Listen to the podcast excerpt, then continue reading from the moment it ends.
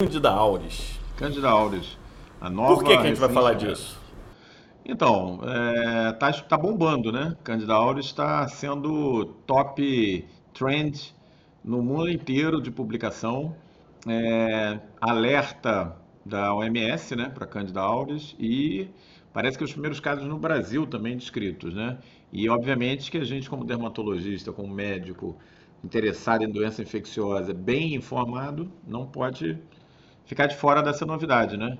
Então, Fábio, e aí, Cândida auris, qual, qual que é a é, quem é essa nova recém-chegada aqui no, no, no, no, Brasil, no mundo, que a gente não ouvia falar um ano, dois anos atrás? Você sabe que eu estou agora numa fase de estudar técnicas de memorização, técnicas de retenção, então eu vou começar da seguinte forma. Cândida auris foi o ouro que escorreu do ouvido da japonesa. Então isso começou em 2009, uma nova cândida, ela foi isolada de um ouvido de uma senhora num hospital japonês. Na época, não deram muita atenção, foi uma publicação mais microbiológica, no sentido de descrever uma nova espécie, do que atentar para qualquer problema relacionado à, à cândida, propriamente dita. É, eu não sei se você sabe, é, e essa coisa de taxonomia de fungo é complicada mesmo, troca-se nome, mas as cândidas não são todas da mesma família. Olha que curiosidade, né? Eu não vou saber o nome das famílias, mas a Cândida albicans eu vou chamar assim como uma irmã mais velha. E a Cândida auris eu vou chamar da irmã mais nova. Aí a Cândida auris ela não veio da rua. Ela parece muito com uma Cândida que é dessa mesma família. Começa com M essa família. Depois a gente pode até escrever lá no pro pessoal, né, só para registrar. Ruela, uma coisa assim.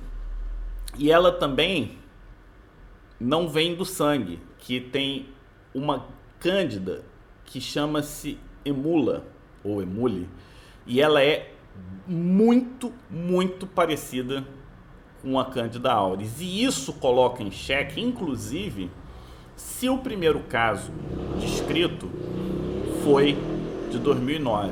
Porque como é que se faz, né? Você tem as cândidas e você usa kits. Esses kits diagnósticos, eles vão classificando baseado com o que eles sabem.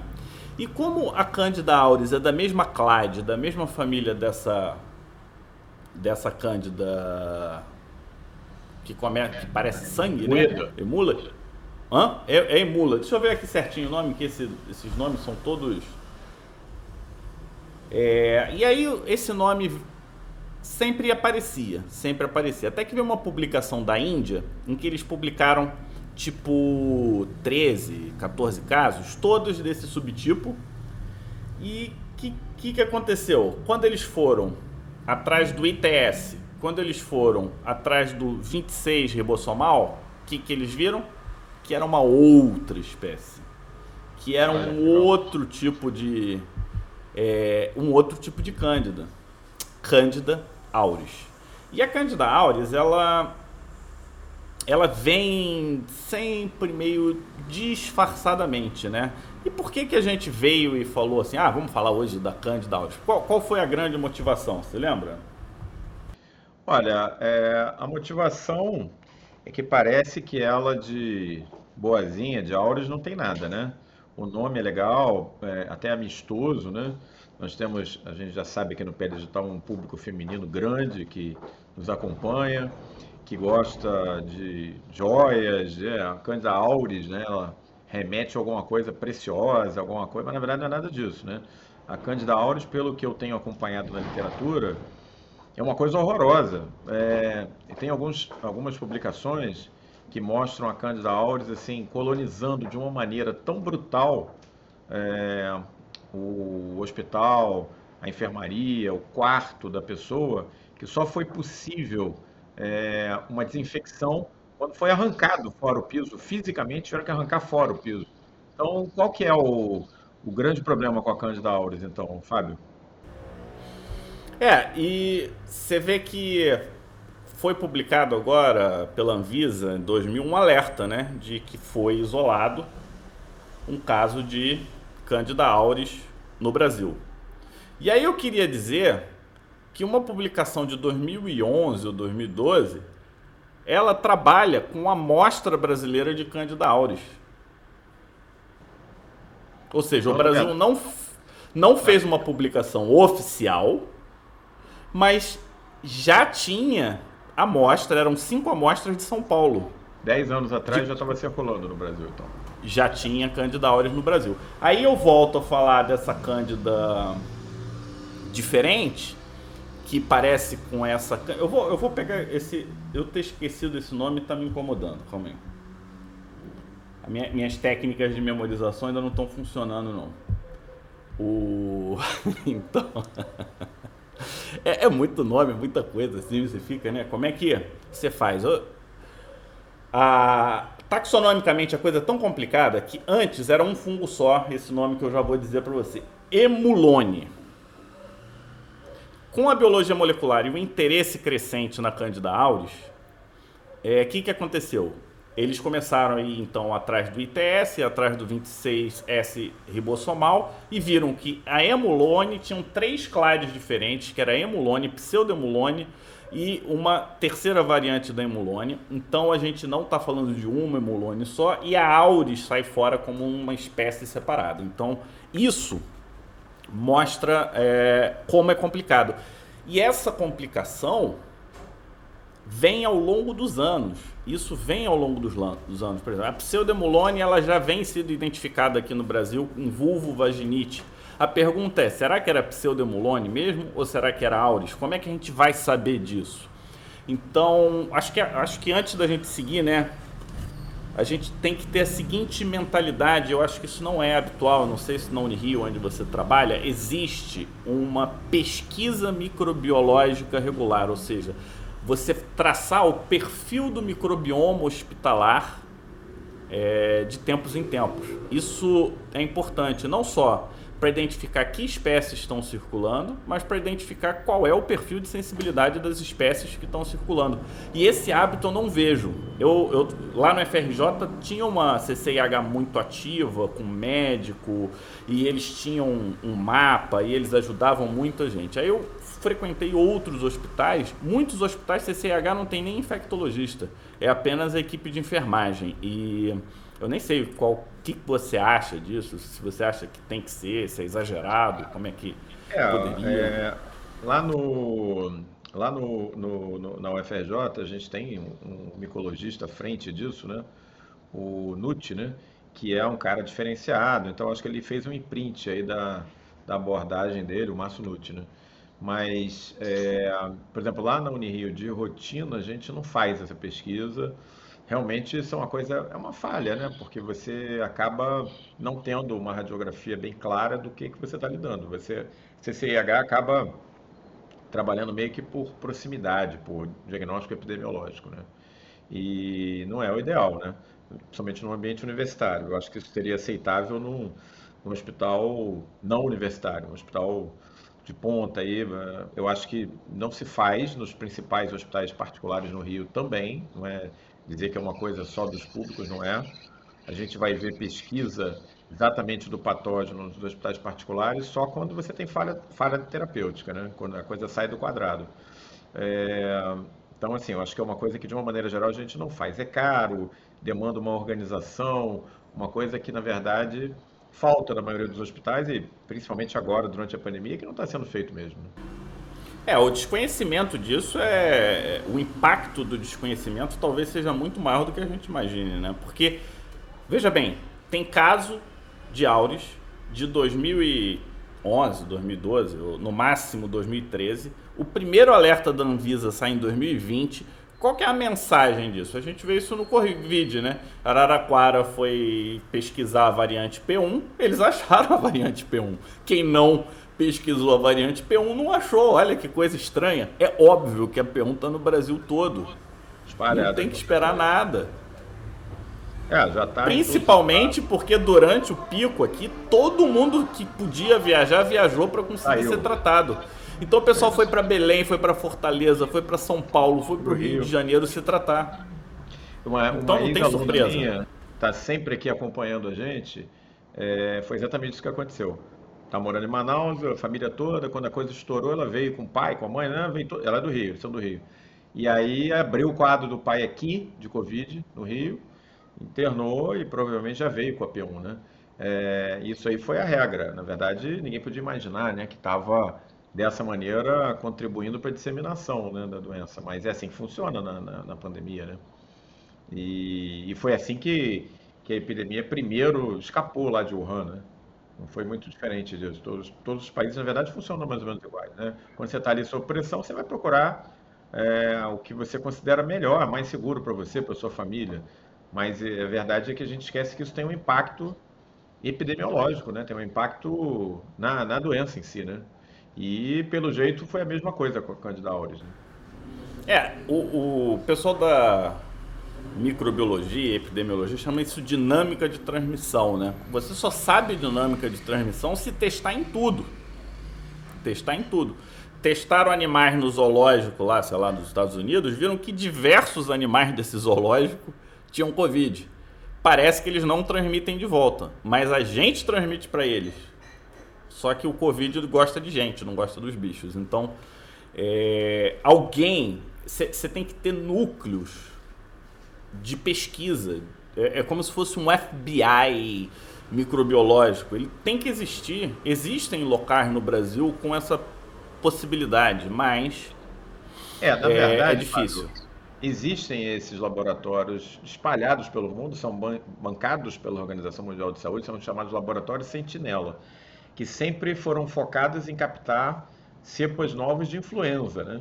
E, e, que é a razão principal pela qual eu muitas vezes durante a pandemia me posicionei contrário àquele absurdo que aconteceu, que foi o Trump ter é, posicionado que ia retirar o apoio da OMS, porque isso é uma, um absurdo completo, dentre os muitos absurdos que ele fez, mas esse passou de todos os limites, né?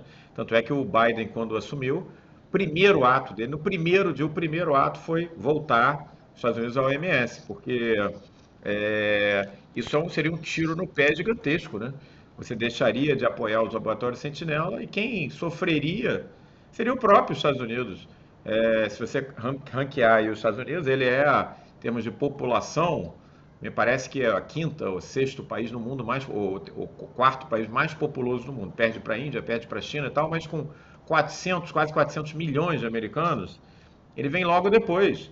Então, quem é que sentiria esse impacto de uma maneira mais direta? Os países mais populosos. Então, isso é um completo absurdo, é, o desmonte dos laboratórios Sentinela. Só que agora a gente tem que estar ligado que a pesquisa Sentinela tem que incluir também o Covid, né?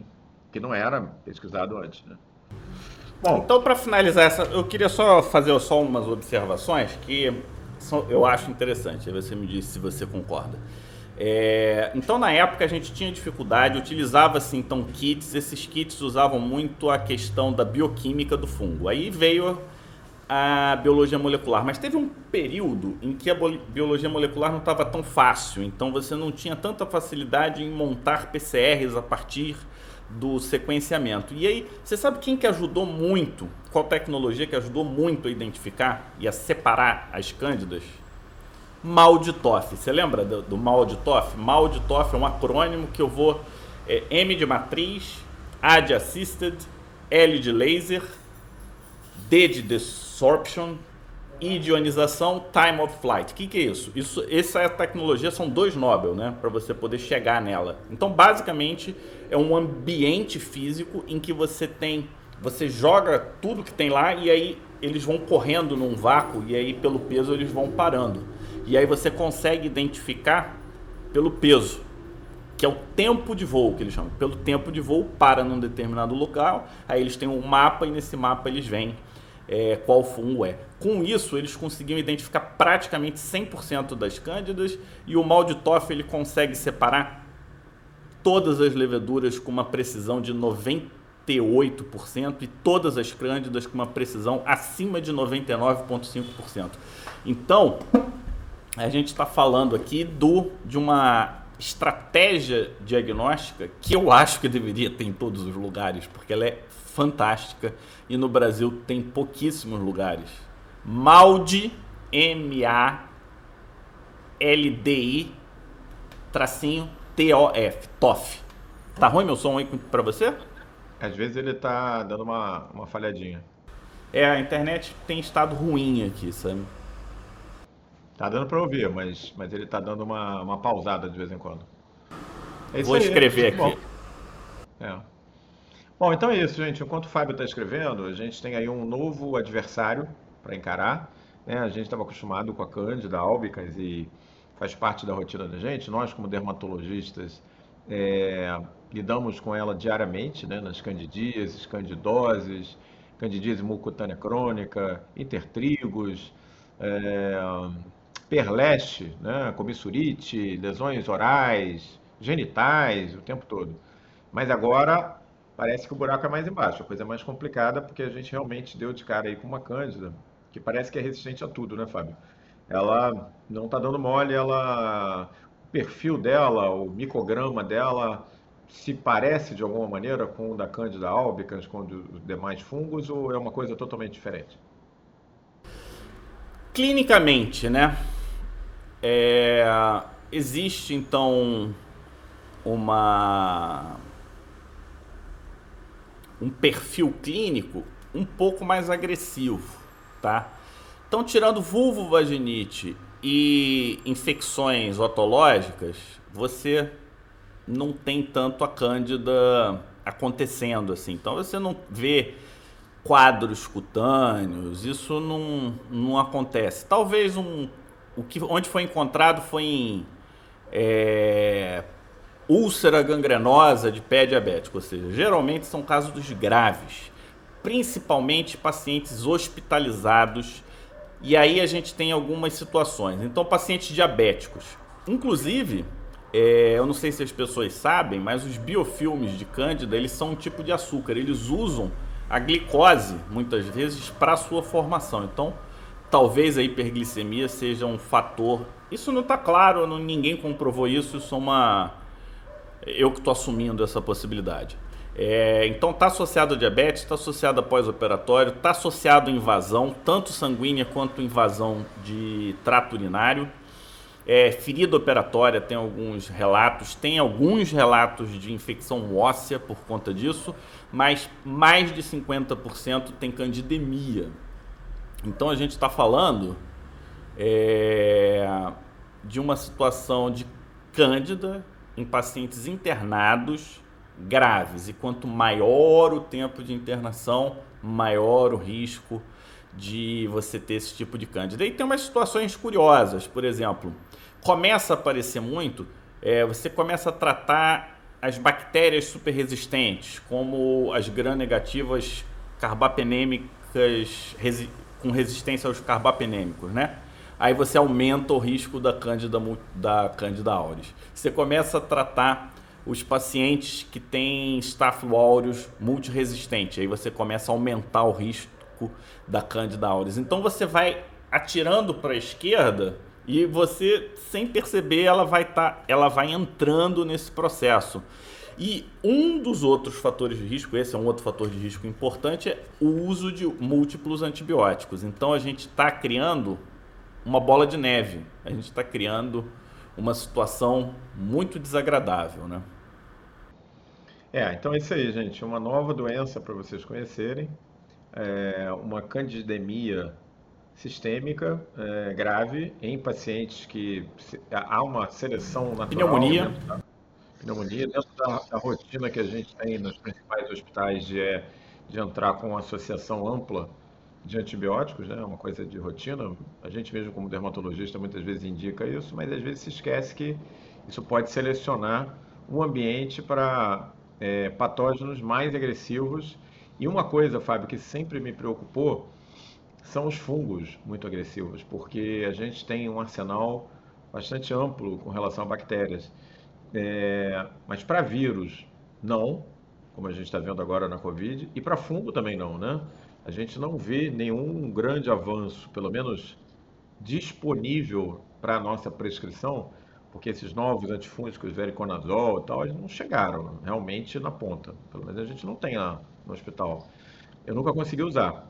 É, a coisa mais de ponta que a gente acaba usando é o quê? Anfotericina, que já tem pô, 40 anos, e, e traconazol, que tem 15, 20 anos.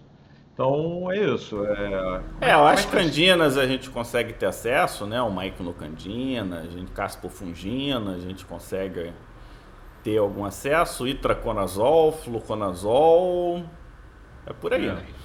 Posaconazol, voriconazol, em alguns lugares você consegue prescrever, é difícil. Por quê? É custo o problema? Eu acho que é falta de estratégia, Omar. Eu acho que volta naquela questão de como a gente não tem o nosso microbioma ambiental, o nosso microbioma hospitalar, a gente não tem você sabe aquela, você tem a clínica, tua clínica vai bem, mas nunca sobra dinheiro. Aí quando você vai ver, você não tem uma boa gestão, você não tem tudo anotado, você não tem anotado quando o paciente tem que voltar, quando o paciente não tem que voltar, você não tem anotado quantos preenchedores você usou no último ano e nos últimos cinco anos. Então você não tem um planejamento estratégico. E, e é isso que acaba acontecendo. E, e não estou criticando. A gente sabe que as pessoas trabalham aqui muito pra, apagando fogo. Você entra numa gestão de hospital público, você apaga mais fogo do que você pensa no futuro. Mas isso é uma bola de neve que vai ser interminável, né? Eu vou te falar, é, você fez uma comparação aí que eu acho perfeita. É, hoje, o cara que aceita gestão num hospital público, isso é uma pena, né? É assim, Uh, ou ele é um daqueles caras tipo Policarpo Quaresma, não sei se você lembra desse livro. Policarpo Quaresma, que né, saúva os brasileiros e tal. E realmente ele é um sonhador. É, é complicado para a maioria das pessoas com esse perfil, porque elas têm um choque de realidade. Ou tem algumas pessoas que são mal intencionadas mesmo, né, quando assumem esses cargos e tal. É, ou assim, pode acontecer também, viu, Fábio? O cara é, tem um ego infla, inflado demais. Alguém chega para ele e fala assim: oh, vou te botar de diretor. Aí o cara, pô, diretor, vou botar aqui na mídia social que eu sou diretor do hospital e tal. Aí sabe o que, que acontece? Você entra naquela estrutura e tem um monte de funcionário ali que rouba as gerações, né? Acho que o pai já roubava, o avô, ele rouba também e tal. Aí eles vão te cooptando em alguns casos ou vão trabalhando ali na sua falta de experiência. E quando você vê você está de uma maneira envolvido que não dá. Então, assim, o que eu vejo hoje é, é uma seleção negativa para para gestões em serviço público, sabe? Porque assim as pessoas é, sei lá, mais bem intencionadas ou mais preparadas não estão querendo encarar não. É, vide aí o que aconteceu, né? Os nossos ministros aí, ninguém quis encarar, a verdade foi essa, o Ministério da Saúde e nós tivemos aí ministro que ficou um mês no meio da pandemia, e aí acabou vindo um cara que é, lá, nada contra, colocaram lá um militar tal, mas sem nenhuma experiência, intendente, para gerir o Ministério da Saúde, e a gente está vendo as dificuldades que está vendo aí, né? Então, é, assim, é, eu, eu não tenho nenhuma pegada política, você sabe disso, né? Mas, eu até estou me policiando para não falar tanto mais, mas aqui cabe o mais. Se algum dia eu mudar de ideia e aceitar, eu só aceitaria se eu tivesse uma estrutura pessoal que me permitisse assumir o, o, o, cargo, ou seja, salário não iria fazer diferença, eu iria pagar para trabalhar por uma questão de. De princípios? De princípio, uma coisa assim. Eu iria usar a minha estrutura para poder checar, ou seja, eu teria os meus. minha assessoria jurídica, tudo seria olhado de uma forma. Um double bem... check, né? Exatamente, porque senão você, você acaba assinando um troço e vai preso, né? Esse é um problema. Vai preso e é o seguinte, você responde por aquilo até cinco anos depois. Eu estava vendo agora no jornal os caras aqui do Rio que eram responsáveis pelos Jogos Pan-Americanos de 2007, estamos em 2021, né? Foram, é, agora acabou de sair a sentença, os caras foram todos condenados vão ter que pagar milhões na justiça, não sei o quê. Pô, o troço aconteceu, cara, 15 anos atrás. Imagina você participar lá do negócio, muitas vezes bem intencionado, querendo fazer o teu melhor e tal, e 15 anos depois o, o fantasma vem bater na tua porta, não dá, é muito... Olha, eu fico animado, feliz que você esteja nessa animação toda, mas eu, vou, eu já sou um pouquinho mais velho que você, talvez um pouco mais... Mas não parece, Omar, não parece, é, não, isso aqui Eu, eu tenho uma boa casa, assim como você mas eu não, não tenho interesse não. O cargo de gestão pública eu tô fora, cara. Tô fora. Também eu já não. vi certas coisas na universidade que me fizeram. Você pode estar errado, tá? É, achar que assim é inviável. você fazer uma gestão realista, bem intencionada e no serviço público. É inviável nos dias de hoje. Eu não assim, consigo eu... gerir minha vida, amigo. Eu vou gerir o hospital dos outros. Não tem a menor condição. Bom, mas vem cá. É, então a gente já viu um pouco da origem da, da Candida auris. A gente já viu que ela já está batendo aí no Brasil, né? já vimos um pouco da epidemiologia, vimos um pouco da manifestação clínica. É, se você desconfia, como, como desconfiar né, de, de, ser uma infecção da Candida auris e como fazer esse diagnóstico? Como é que você é, encaminha esse processo diagnóstico?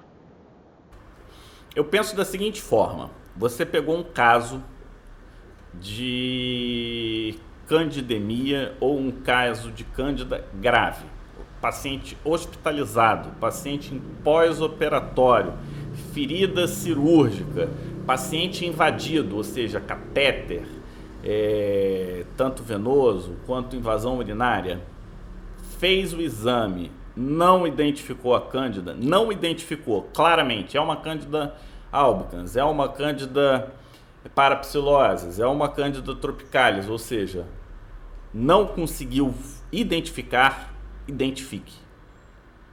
E coloque a auris como possibilidade.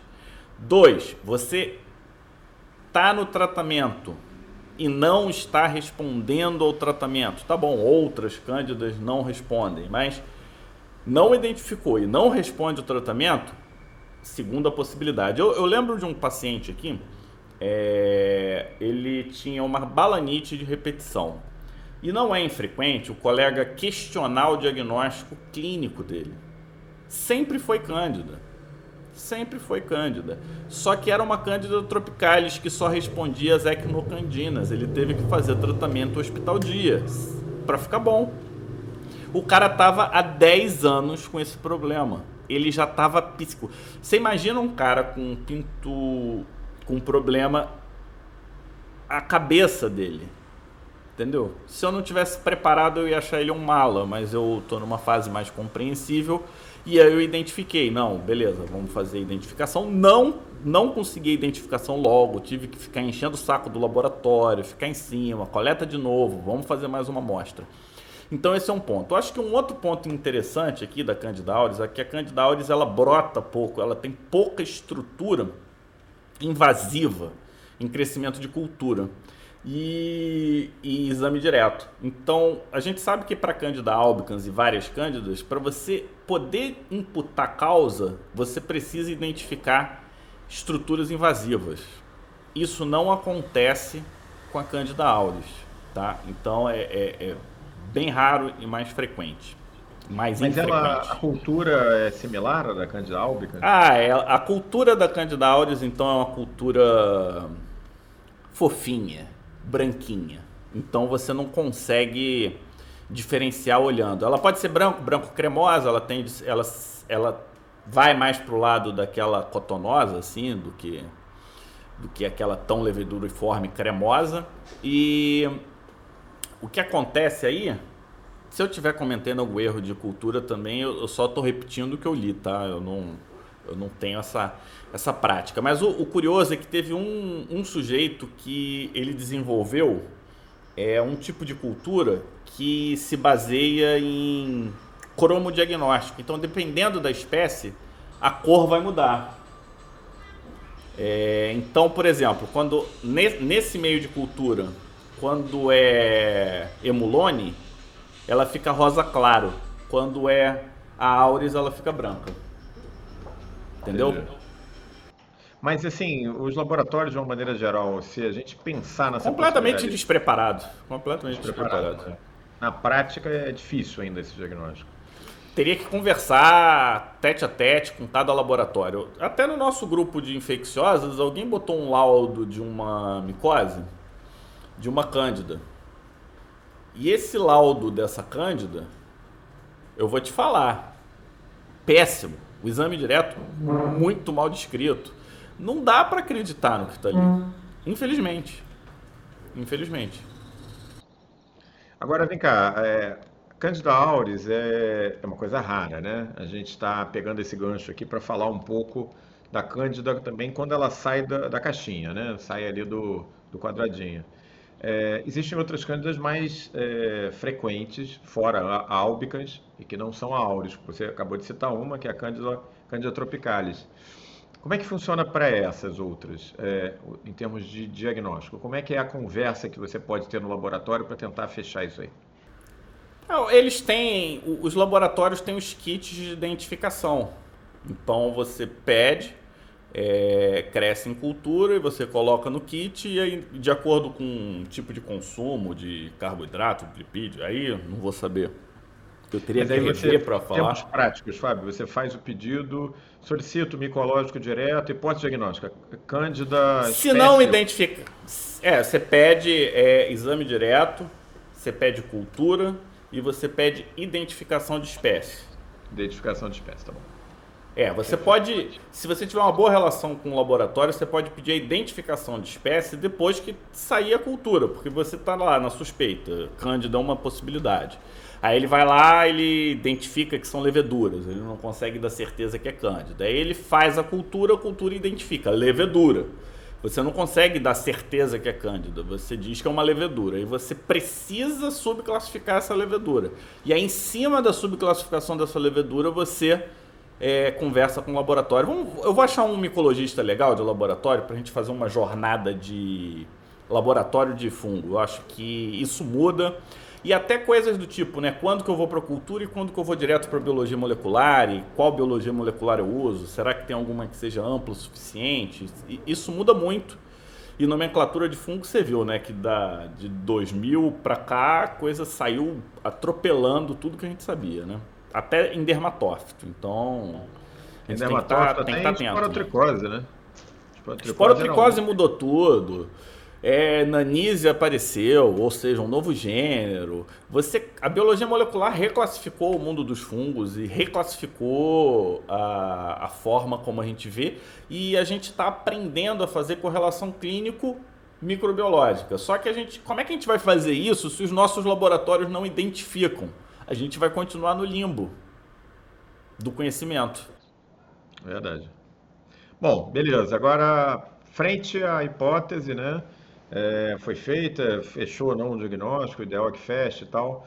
Como é que a gente aborda? Porque é uma cândida das mais complicadas, um dos, não só uma das cândidas, um dos patógenos talvez mais complicados hoje de abordagem terapêutica. Então, como é que, como é, que é essa abordagem? Difícil. É, o nosso top 3 de hoje é por que, que ela é tão resistente, por que, que ela é tão temida. Então vamos lá. Então a Cândida auris, ela tem algumas características que a torna muito temida.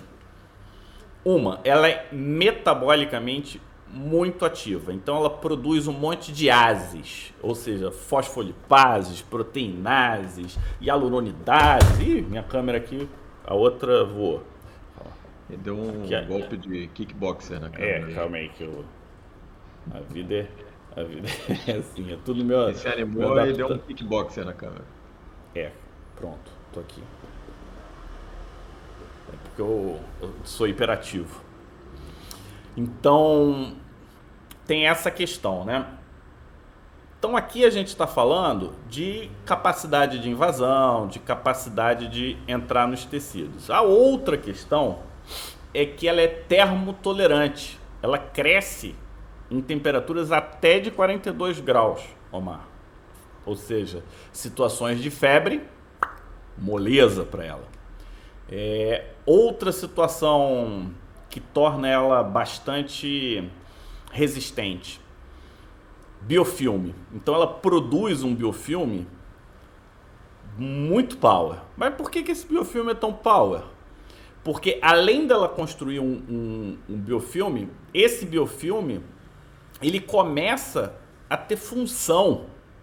Então ele começa a, a estruturar nesse biofilme bombas que vão jogar para fora as drogas que entram nele. Então, além da proteção física, ele tem uma proteção metabólica que está associado a esse biofilme. Aí a gente está falando principalmente da superfamília ABC. E aí a gente está falando de dois, que é o CDR1 e o MDR1. Acho que isso não, não é tão importante agora, mas as resistências associadas às bombas são as resistências que estão associadas a múltiplas resistências. Então você tem.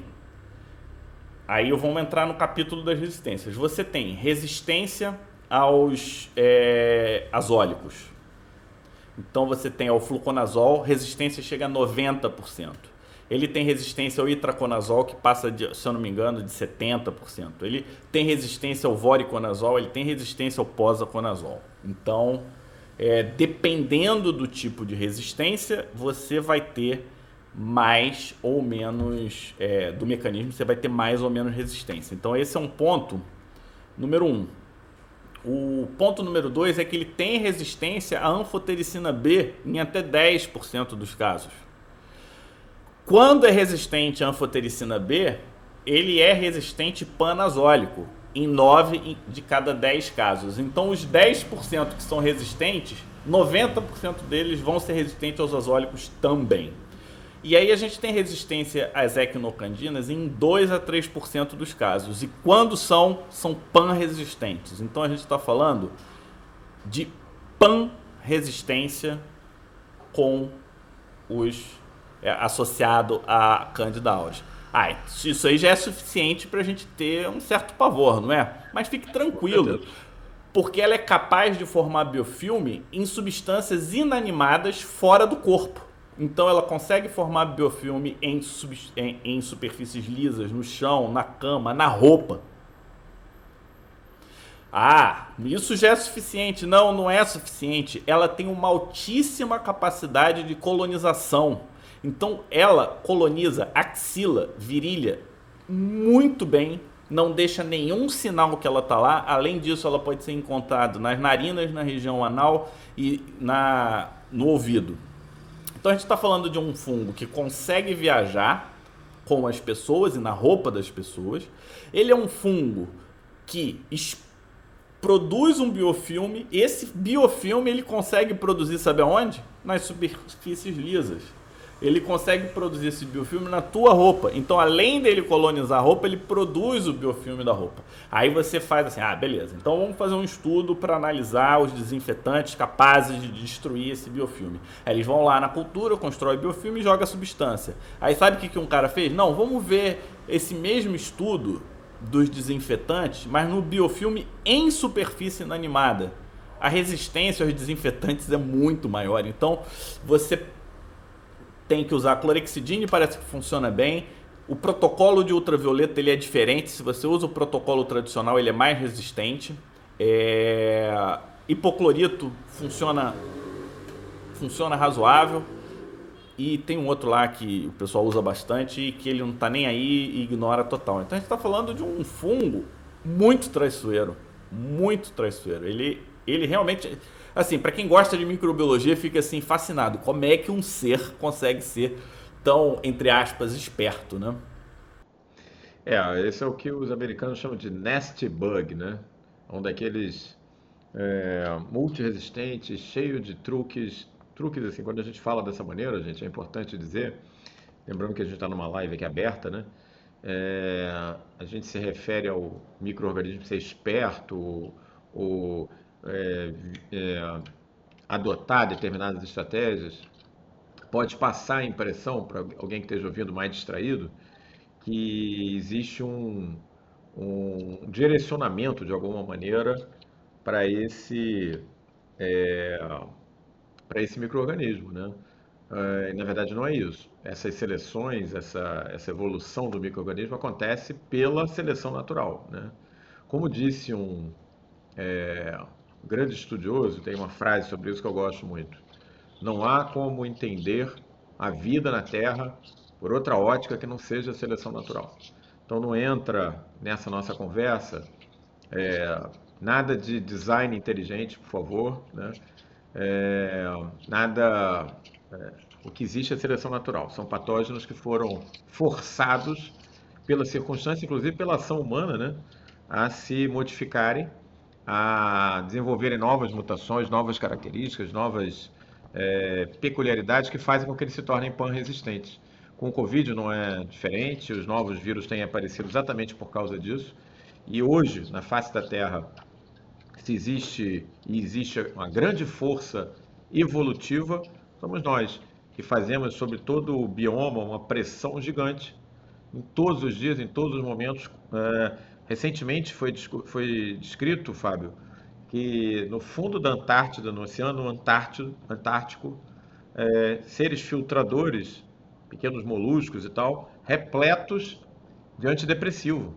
O antidepressivo que é usado pelas pessoas, que sai na urina, que sai nas fezes, metabolizado, Toma. vai para a água, esgoto, vai parar no oceano, foi parar nos filtradores, nas conchas, na Antártida.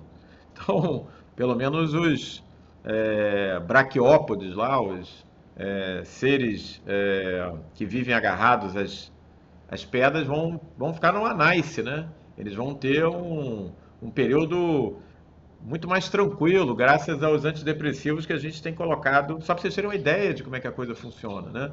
Então hoje o grande é, evento, né, é, evolutivo na face da Terra, ele é direcionado pelos, por nós, pelos seres humanos.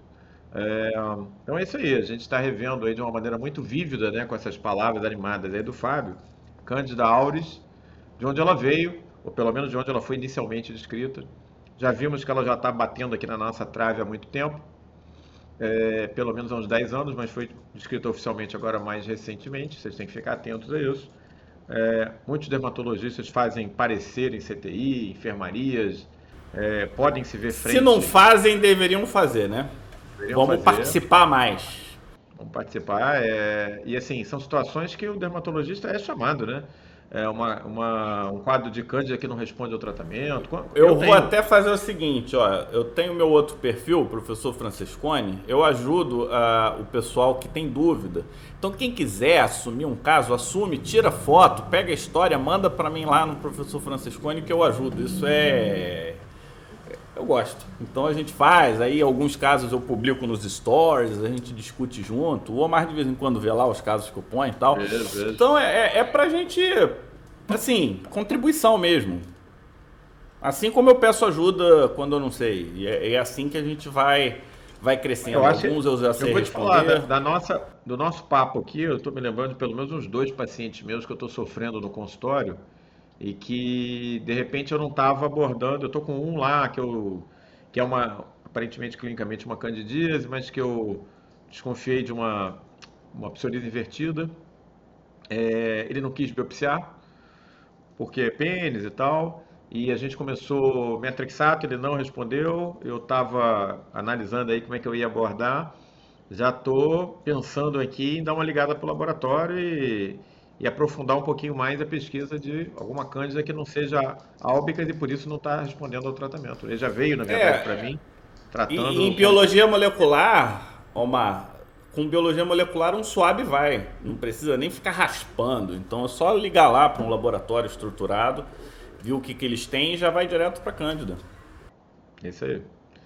Muito bem. É, então, assim, é, um novo...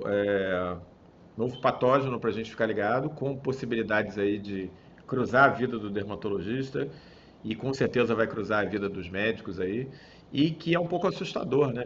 Dado a quantidade de armas né, que desenvolveu, possivelmente muito pela pressão ecológica que nós mesmos estamos usando nos tratamentos, e que tem obrigado a hospitais em que ele foi identificado, né, Fábio? É, até obras físicas. Isso é uma coisa impressionante. Eu acho que isso nunca aconteceu, nem com o Staphylo Marza, né? De você tem casos descritos de você ter que trocar o piso laminado do chão, retirar fisicamente, retirar a fórmica da parede, porque as formas habituais de esterilização não resolvem a questão da Candida auris, né? É, isso é um, isso é um problema e eu queria, assim, sem puxar sardinha para a nossa especialidade, mas eu não tenho a menor dúvida que hoje, considerando os programas de residência tradicionais, eu não estou falando de nenhum serviço específico, não. Pode ser que especificamente um ou outro seja diferente. Mas, considerando os serviços de dermatologia, o que a Sociedade Brasileira de Dermatologia cobra, a especialidade que mais estuda micologia Aí eu estou falando de micologia, não estou falando só das lesões de pele, a gente está falando de fungo. é a dermatologia. A gente aprende a identificar cultura, a gente aprende a identificar microcultivo, a gente aprende a fazer exame direto, a gente aprende. A gente só não apreende essa informação ou por falta de contato ou por falta de interesse. Aí é, é de cada um, ou porque a vida de, desviou. Mas a gente tem o a gente tem a base para recuperar tudo isso. E é uma questão mesmo da gente sentar junto e, e discutir. Quantas vezes eu não ajudei o pessoal do Infecto quando o assunto era fungo? Na parte de abordagem, a parte sistêmica, a parte de estratégia. Isso por conta da, da nossa origem. A nossa origem é, dermatológica. Esse é um ponto, Fábio, que a gente sempre tem voltado e voltado aqui nas nossas lives, né? a gente vê muito e muitos ex-alunos nossos falam e dão esse feedback, olha, eu isso é um absurdo, a gente está sendo invadido aí por até por não médicos que estão fazendo a coisa da dermatologia, mas a gente tem que lembrar, pessoal, que existe uma série de atividades na dermatologia que a gente poderia estar tá abarcando de uma maneira mais de peito aberto. A gente falou agora recentemente sobre HPV, fizemos né, o nosso webinar de HPV. HPV é uma doença que eu não vejo muitos dermatologistas tratando. E é assim, é nosso isso, né? É, fungo, micose é a mesma coisa. Eu vejo as pessoas chegando para mim, Fábio, assim, assim, ah, porque o tipo especialista tem que se atualizar, tem que parar de pedir micologia, é um absurdo, não sei o que e tal. Eu acho que é exatamente o contrário. Eu acho que é um diferencial para a gente é, ter esse conhecimento, essa possibilidade. Isso pode ser um diferencial na nossa clínica, no nosso dia a dia, nos pareceres que a gente dá no hospital, a gente não pode abrir mão de nada, gente. Você vai abrir mão de micologia, vai abrir mão de HPV, vai abrir mão. Vai sobrar o quê daqui a pouco? A gente vai, so... vai tratar o quê? Rosácea, melasma. Ah, acabou, né? É, eu. Eu sou o contrário, eu quero tudo. A minha pergunta é: como é que eu consigo fazer tudo? Como é que eu consigo fazer tudo bem feito? Então, temos algumas respostas. Um é melhorar método de estudo. Quantos de nós que estudamos entendemos de como estudar?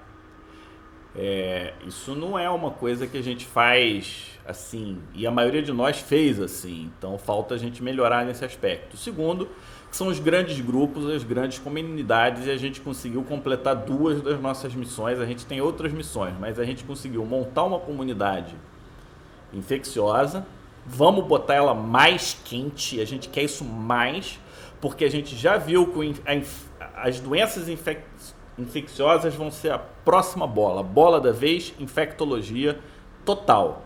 E aí é infectologia com uma visão diferente, uma visão imunológica. E a gente conseguiu montar nosso segundo time de pessoas interessadas em imuno. E vou falar, cara, eu nunca imaginei passar de 300 pessoas nesse grupo. Então isso é, é isso foi qualquer é, coisa. É, é sem palavras, sem palavras, só motiva a gente a ficar igual louco aqui estudando, fazendo as coisas, buscando, porque eu gosto, você gosta e, e, e você tendo um time, o que, que acontece? O dia que você está desanimado, eu te ligo, Omar, vamos fazer? Você, não, tá, então lá, vamos fazer.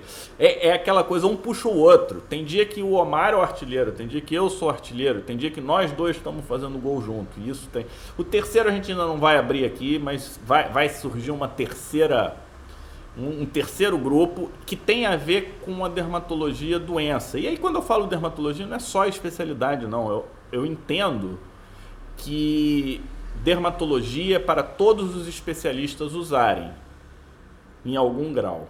Lógico que a gente que faz dermato o dia inteiro, a gente vai ter um diferencial que nada mais é do que tempo dedicado. Ou seja, uma pessoa que toca guitarra sabe tocar baixo se pegar um baixo, ele vai tocar. Se pegar um cavaquinho, ele vai tocar. Mas o que ele toca bem é guitarra. E ele não vai ficar brabo se um baixista tocar na guitarra dele. A gente tem que parar com essa coisa de ficar, ah, isso é meu, isso é seu, isso é nosso. Quem faz melhor, faz melhor. E ponto final. É isso aí, é isso aí.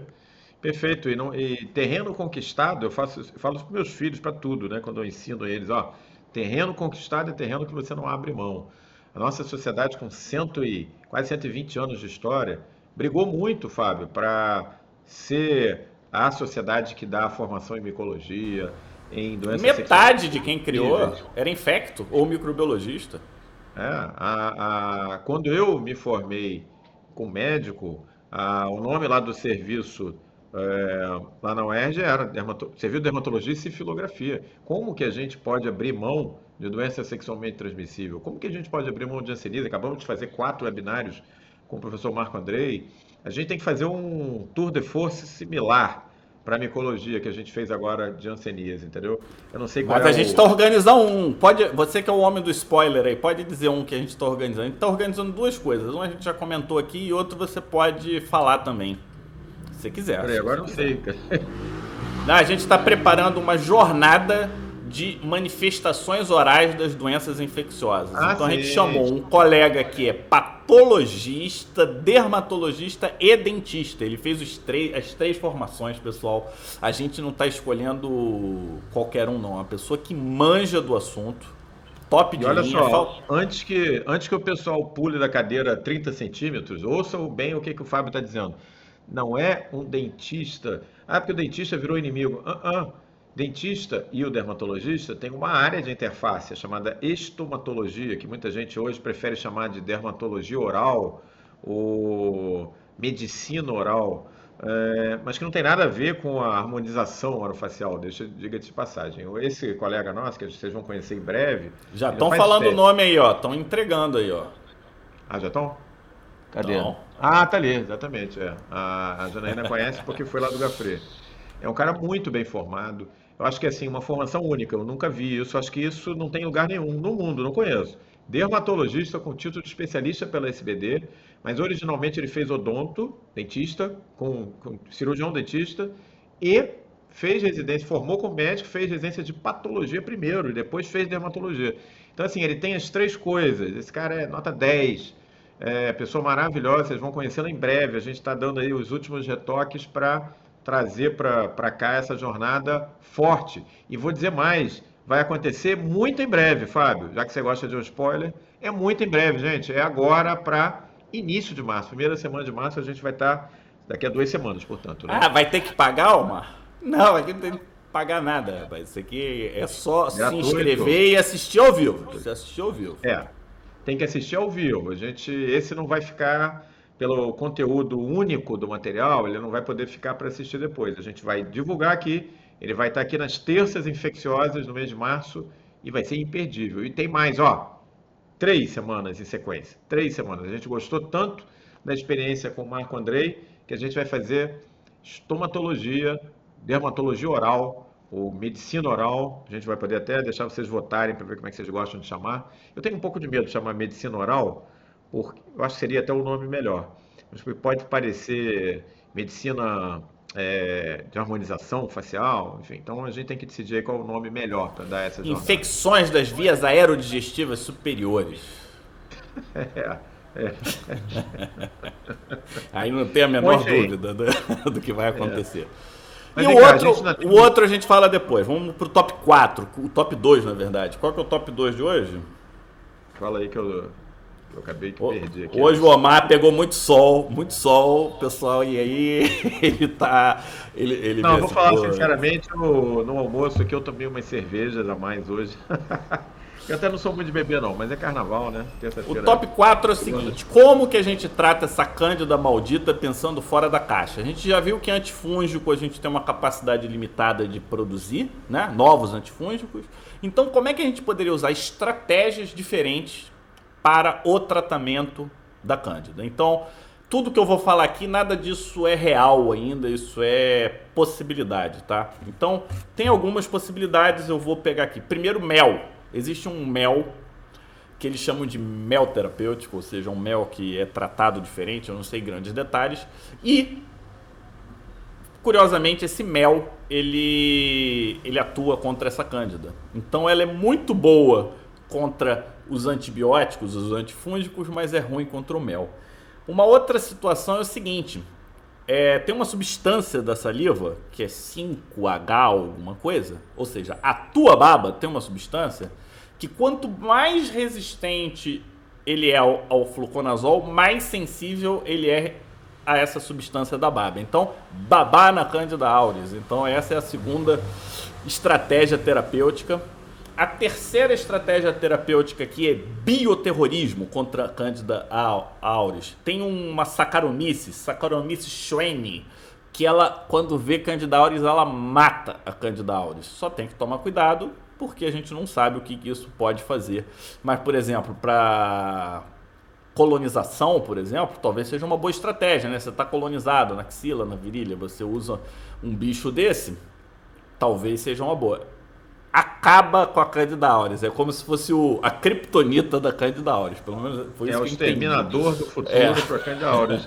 Saccharomyces produz a cerveja, né? Outro, é, Saccharomyces cerevisiae. É, mas com certeza não estamos dando a ideia aí para ninguém ficar enchendo a lata de cerveja se tiver com Candida auris, né? É, tem é, proteína do veneno de jararaca que atua contra a Candida auris. Então você trabalhar com os venenos da, da cobra, das serpentes, isso é importante, não é cobra, é serpente, vamos observar. É, tem uma vacina, então essa vacina ela vai atrás de um açúcar que fica na parede do da Cândida. E esse Legal, açúcar que fica na parede da Cândida faz com que ela não produza mais o biofilme e opsoniza a Cândida. Então, vacina é uma estratégia e a gente está falando das vacinas não profiláticas, a gente está falando das vacinas terapêuticas. E você já deve ter ouvido falar de PET. Existe um PET para identificar a Cândida. Então você tem o, você usa o, o, marcador contra a parede da cândida, você marca esse marcador para fluorescer e aí você consegue identificar onde tem essa cândida. Você pode usar essa mesma estratégia para entregar remédio. Então essas são algumas das estratégias fora da caixa. E por fim, eu não podia puxar sardinha para nossa imunologia e uma das coisas que existem é morte programada também existe no mundo fúngico. E sabe-se que você tem alguns tipos de morte programada. Você tem a apoptose, você tem. Putz, fugiu o nome. Qual que é a outra que é comum? É tipo 2. Apoptose. Autofagia. E tem necrose programada algumas células imunes, como o macrófago, elas são capazes de induzir isso e algumas outras substâncias também. Então, você usar essa estratégia de morte programada, induzir morte programada nelas, é uma outra estratégia. Lembrando que a Candida auris, eu não falei lá atrás, mas eu vou falar aqui, ela ignora neutrófilo. Ela tá nem aí para a rede do neutrófilo. O neutrófilo tem uma incapacidade de matar a Candida auris. Então, além de tudo aquilo que eu falei, neutrófilo é incompetente contra a Candida auris. É, lembrando que infecção fúngica, né? Esse é um dado importante porque o neutropênico sofre muito com a infecção fúngica, né? É uma linha de defesa importante, é, de, inclusive ligada à imunidade inata para a infecção fúngica, né? Então, essa é uma péssima notícia, né? É, tanto é que para neutropênico nem é a cândida que mais aparece. Ela, ela tá mais em, invadi em pacientes invadidos, muito tempo de CTI, é, tá mais nessa linha do que aquela neutropenia, aquela fase. É. Mas tem também, óbvio, porque acaba que eles se misturam, chega uma hora que você já, você já nem sabe. Inclusive, ela pode aparecer depois do tratamento de um agente que gosta de paciente neutropênico. Aí você muda todo o microbioma e facilita a vida dela. É isso aí. Bom, é, eu me lembro que você tem um bônus aí nessa contagem hoje, né? Não, nem chegou no bônus. Antes do bônus, ah, então a gente vai falar. né? O top 1 de hoje é o seguinte. Hoje eu sou o âncora e sou, hoje o Omar aqui ele tá só para mostrar os olhos verdes dele. E aí é o seguinte, o é por que que nós homens podemos ser os grandes responsáveis pelo surgimento da Candida auris? Essa é a pergunta. É, tudo indica que a Candida auris está recentemente na gente. Então, por exemplo, ah, poderia ser um um agente do nosso microbioma, mas a gente não, não, achava ela no nosso microbioma. Isso não acontecia antes. O que, que mudou? Uma das teorias, não é a única, então, por exemplo, da família da Candida auris, é, ela é encontrada é, principalmente a Cândida que eu tenho, a emo, emulone, a Cândida emulone, ela está ela é encontrada em camarão, ela é encontrada em ambientes aquáticos e ela é encontrada em algumas plantas. Algumas cândidas são encontradas em plantas. A gente acha que as cândidas são muito próximas, por exemplo, mas a cândida é, albicans e a cândida. Qual que é a outra cândida mais comum? A... Me ajuda aí, pessoal. Não, tem uma que é a glabrata. A glabrata.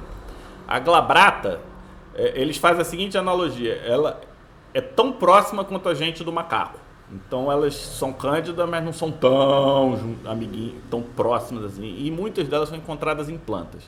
Então a, a teoria é o seguinte, que o aquecimento global é, tenha feito uma pressão nessas cândidas que eram inicialmente de plantas, plantas aquáticas, e à medida que houve o crescimento global, elas tiveram que se adaptar e aí elas passaram a ser termorresistentes. Com à medida que vai secando a água, elas vão se tornando aloresistentes e à medida que elas se tornam termorresistentes, elas conseguem infectar pássaros, isso é uma teoria. E aí com os pássaros migratórios, elas tiveram acesso a diversas regiões do mundo relativamente num período muito curto. Então, você tem é, a ação do homem ajudando na disseminação.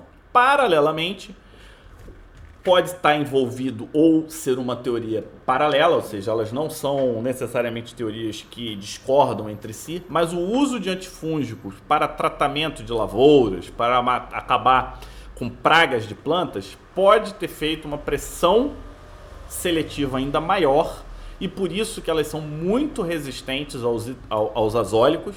Então elas não são fisgadas pelo anzol, Omar. Então elas são muito resistentes aos azólicos e essa é uma possibilidade. E o fato dos pássaros chegarem nas, é, nas fazendas, elas se aproximam dos outros animais e isso vira o, o elo, o link, a conexão entre aquele ambiente inóspito e os outros humanos. Uma terceira teoria é que elas sejam que elas colonizem conduto auditivo e que em situações de pressão ela tenha conseguido se desenvolver. Então, é, a gente está dizendo aqui que a Cândida auris ela pode ser um resultado do homem. A Cândida auris pode ser uma zoonose. Olha que curioso. É. E se isso é zoonose, né? É. Se é zoonose, imagina, ela tá no chão, aí tem o rato que entra no hospital, o rato do hospital ele mantém aquela situação. Eu, eu tô é ilação total aqui, tá, pessoal? É, é em cima das teorias que a gente monta os estudos para comprovar se isso é verdadeiro ou falso. Então a gente está numa fase aqui de possibilidades e isso volta para aquela situação que a gente conversa ocasionalmente, eu gosto muito, que é o pensamento de sistemas. E eu, a gente vai dar um outro exemplo. Eu lembro que eu dei uma aula em 2009 sobre filtro solar e eu falei o que está acontecendo com esse filtro solar quando entra no ralo? Quantos peixes estão sofrendo? Quantos plânctons estão sofrendo? Não deu pouco tempo depois teve lá o problema dos, é, dos grandes corais. corais né? né? É, o outro e os corais e os humanos são muito parecidos. Se vocês não sabem, é só ficar de olho aqui no, no nosso pele digital, mas nós somos meta-organismos, né? Tem um outro nome, tá numa outra live. Eu não posso dizer tudo assim, não, Omar, senão. O, o Fábio, aliás, falando nesse assunto, uma área que a gente ainda não abordou, podemos ver que esse pessoal tem animação, são os acidentes de animais marinhos, o que é uma área, assim, ainda uh, estamos precisando dar um mergulho, né? Só para fazer. É, inclusive uma... teve um surto agora da no, no, litoral de São Paulo, né? O pessoal deveria estar em casa, estava na praia. E, e, as caravelas lá pegaram. Como é que é? Fisílio? Como é que é que fala? Fisílio. Caravela portuguesa. Isso aí. E, e, e, isso é considerar. Assim, pode matar, né? No caso da caravela portuguesa, pode ser mortal. É um dos animais é, mais Pode ter reação de hipersensibilidade importante, né? Não, e, quantidade de veneno mesmo. É é, alta, no caso da, da, da, caravela. A caravela pode ser um animal enorme, com metros e metros de tamanho, que a gente pensa na caravela só aquele consórciozinho ali que fica flutuando, mas tem os, os tentáculos com os quinidócitos, né? É, eu acho que esse é um assunto que a gente tem que vir aqui abordar. É, tem muita coisa ainda para a gente abordar na parte de doenças infecciosas. É por isso que a gente gosta disso, é interminável. Não, é interminável. Bom, é, e o bônus de hoje? Conta para mim. É, um eu criei um é é? acrônimo. É? Eu criei um acrônimo, Omar, para você. Ah. Auris. A de agressiva. U de uso de antibióticos. tá bom? Hum. Ou, de, ou de U de umidade, porque ele gosta de axilas e virilhas. R de resistente. Resistente. I, I. de imuno suprimido e invadido. S tá. de superfície. Tá e, calma aí, eu botei, além de superfície, eu botei uma outra coisa aqui. Sistêmico, porque é um fungo gosto muito sistêmico. Então, A de agressiva, U de uso de antibiótico e umidade, R de resistente, I de imunossuprimido e invasão, S de superfície e sistêmico. Então a gente está falando aqui da Cândida auris. Vamos fazer um post sobre o acrônimo da Cândida auris, porque acrônimo a gente ajuda a lembrar. É, Gostou do meu acrônimo? Achou que ajudou? Gostei, é um processo Vocês gostaram? que vai fixar as coisas mais importantes da Cândida auris. Muito bom. É isso aí. Então, a colega está falando né? do intertrigo em obeso. Não, eu não vi, pelo menos na revisão de literatura, muito intertrigo, não. Ele coloniza mais do que invade pele. Tô, tô, sendo chamado de nerd aqui. Isso é bom ou ruim? Eu nunca sei. eu acho, eu acho que os nerds dominam o mundo agora. Quem que são os, os homens mais ricos do mundo? Bill Gates, o Bezos, dono da Amazon, é, é, o Nerd More, né, que é o dono da Tesla, o Elon Musk.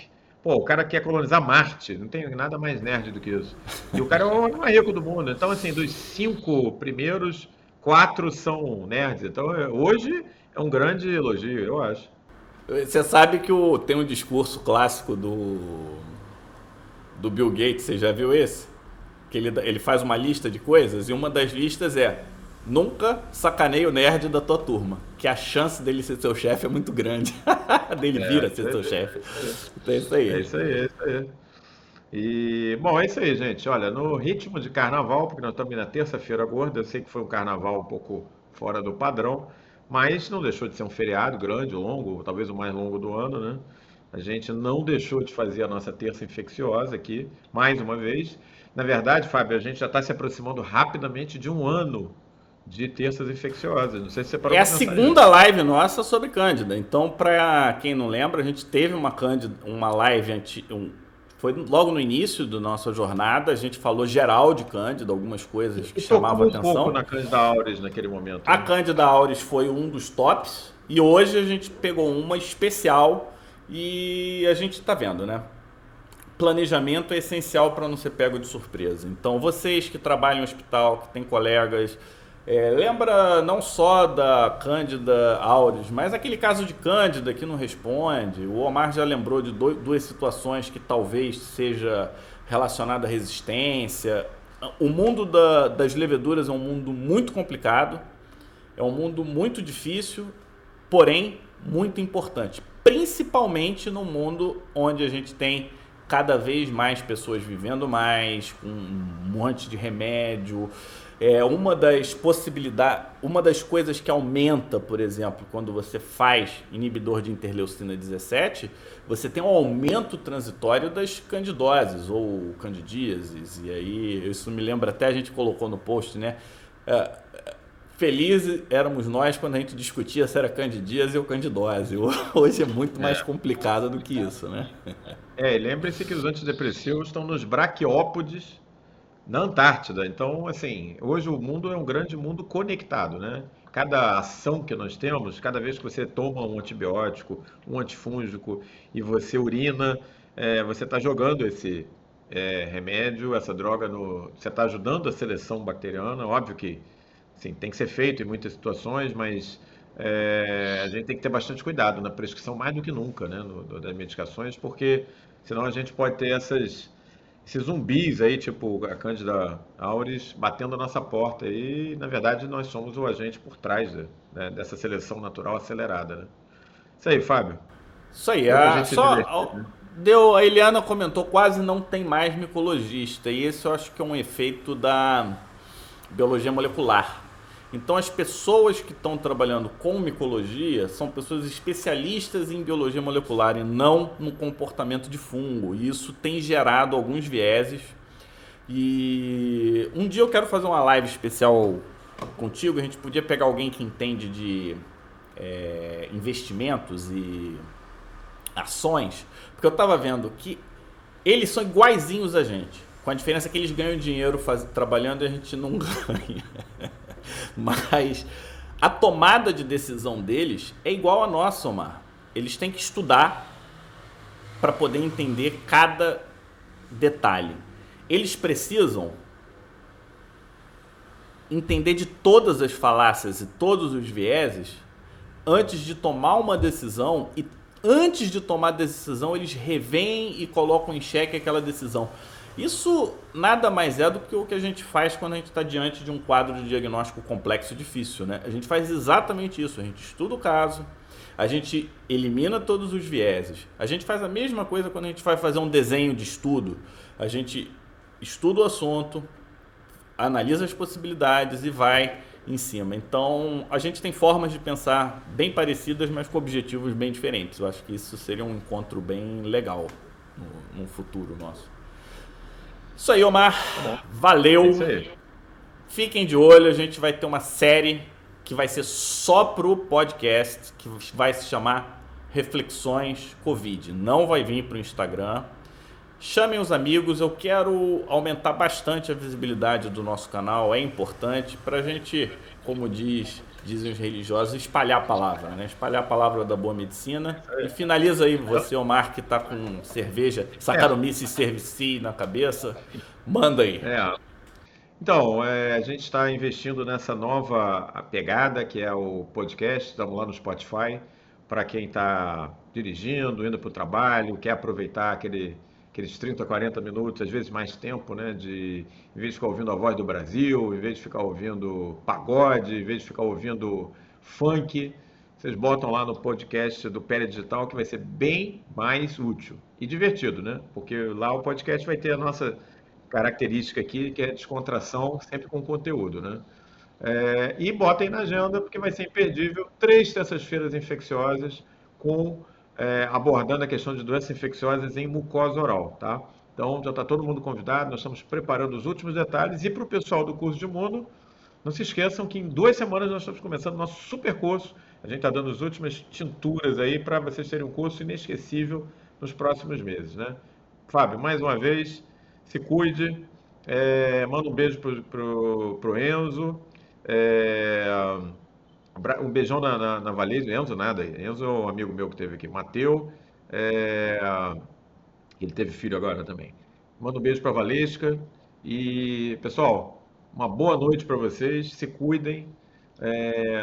vamos, nós estamos juntos aí sempre. Continue nos dando feedback aí, porque a gente vive disso. Vive do, desse feedback que vocês passam para gente. Digam para